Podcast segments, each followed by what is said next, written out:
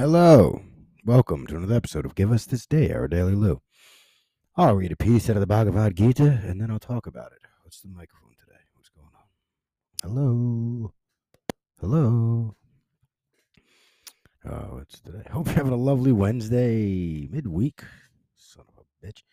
Midweek. Hump day. Almost there, kids. It's almost Friday if you're waiting for it. I know what you're waiting for. It's going to come. Just like me later.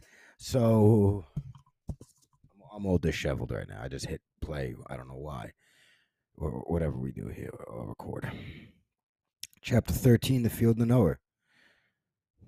Or uh, Krishna just summing the chapter up, completing the chapter with what it is to understand the field and then the knower.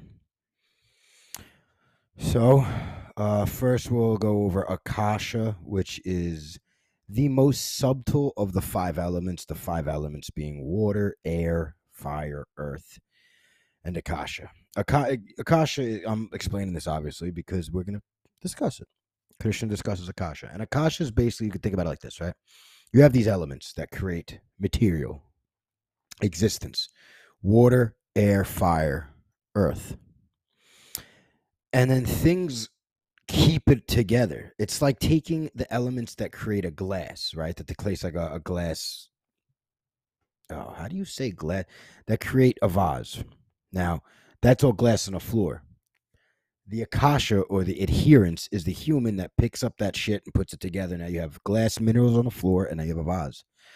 Akasha is that the most subtle of the elements that keeps everything together. It's the mold. So you look at a tree, you see the tree staying together, not just atoms vibrating. It's such a s- subtle movement that it really c- configuring a tree that light goes into your eyes and then crosses at a section and then gets to the back of your brain, then flips the image and then produces what you see.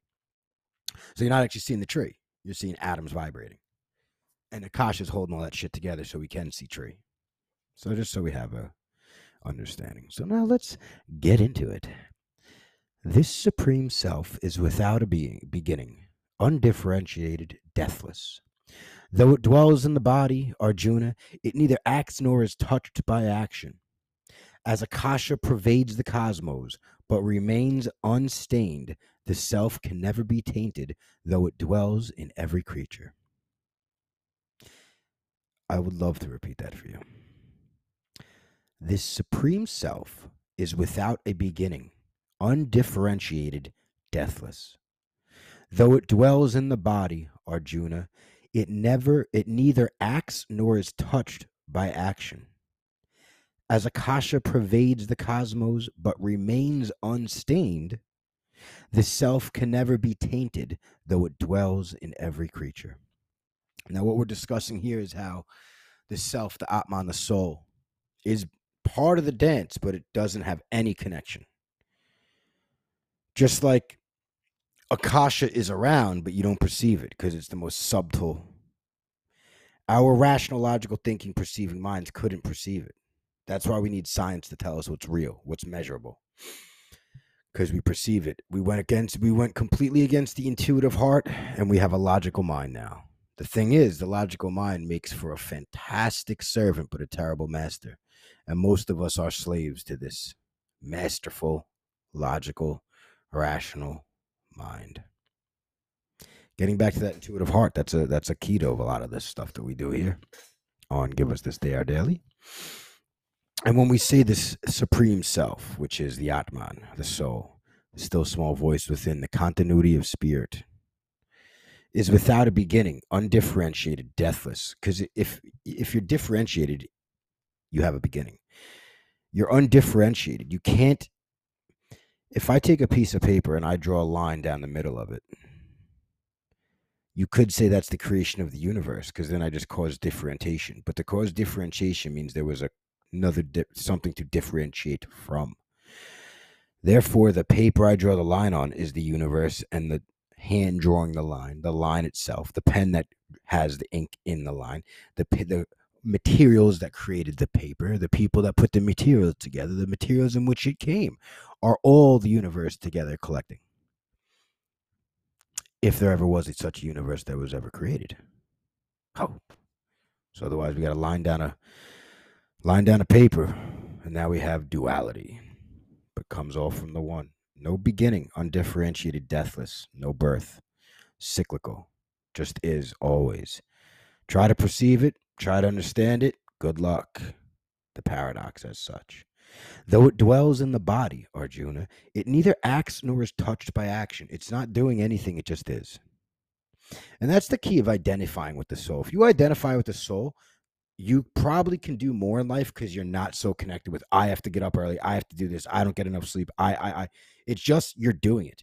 The all the tiredness, the anger, the annoyance, the it gets out of your way. I'm too I didn't get enough sleep last night. I'm too tired to go to the gym. no, you just go like it's just you are out of your own way you know, and you meet yourself where you are. Let's say you did only get three hours instead of your typical eight hours of sleep, and you want to keep go, you want to go to the gym to want because you want to keep that habit going, or whatever the case is. You got a real stringent week, and you need to get that gym time, and you meet yourself where you are. Sure, try to go hard as fuck if you can. Bet, maneuver through. Let go of feeling like you're tired, and just be. Tiredness will come through, and then you'll be good. You know, humans have endured incredible feats, and nowadays we fucking stub our toe and we put the end to the we put the kibosh to the days. You know what I mean? We can endure, man. And it's because we had to use human spirit over human intellect for so long. Now we have a human intellect, and all we do is sit here and think about everything instead of just enduring. And we wonder why. You know, so it's the benefit to endure is to put ourselves aside and let the spirit endure because the spirit can go on forever. That's when you hear stories like homeboys have, to get fucking destroyed by some lions and he survived. He found the will to live. Whatever it is, spirit moves on, baby. Identify with that. You'll just be able to do more. It's not you doing anything, you know? We are capable of so much when we get out of our limited self of thinking we're just simply this bag of flesh and bones. It's incredible what we're capable of. We read books called Outliers and all this other bullshit all the time, but we're each and every one of us are capable of such tasks. You know, to score a bunch of basketball points a game, I guess that's cool, but I mean, there's people out there that are getting close to some gangster shit. You know, we're all capable of some phenomenal things. Sometimes it's just the society and the culture we live in at the time is only going to shine light on certain things. But don't think you're not as capable. Don't think there's only a couple incredible things for one to do. You could be the guy who discovers the new species of bird. You know what that's going to do for the bird environment, the bird culture? It's going to blow them up. You're going to be fucking Einstein of the bird group, yo. So I'm just saying, baby, don't try to compare to what they're doing. Just do what you're doing and identify with the soul because it does nothing. It gets a lot easier that way. And as Akasha pervades the cosmos but remains unstained, the self can never be tainted, though it dwells in every creature. That's that. You know, you could look at it like let's these are all beliefs. You could say, I believe I'm here to work through things for the soul. So every time Lou finds himself caught stuck, I'm jealous because you're doing you have a girlfriend and you're doing quote unquote successful things and I'm not yet, and I'm jealous about it. You know, my my brother gets a happy Valentine's Day for the girl I'm crushing on at the gym, and I'm jealous about it. Now, am I gonna get mad? Am I gonna be a jealous cunt all the time, or am I gonna go, "Wow, awesome, thank you, let's go to work"? Where's this jealousy arising in Lou that's causing this to occur? For me to be jealous about nothing really, but things, you know, jealousy's arising.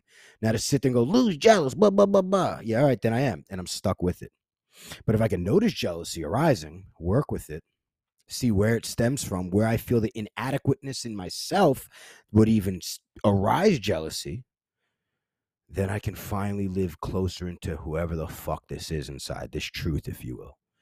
Rather than identifying as Lou who's jealous, and that's just it. I'm a jealous fuck, and I'll be jealous the rest of my life. So I'll be, I could be one of those people that are apparently in love, marriage with kids, and they get jealous because their friend is looking at their girl.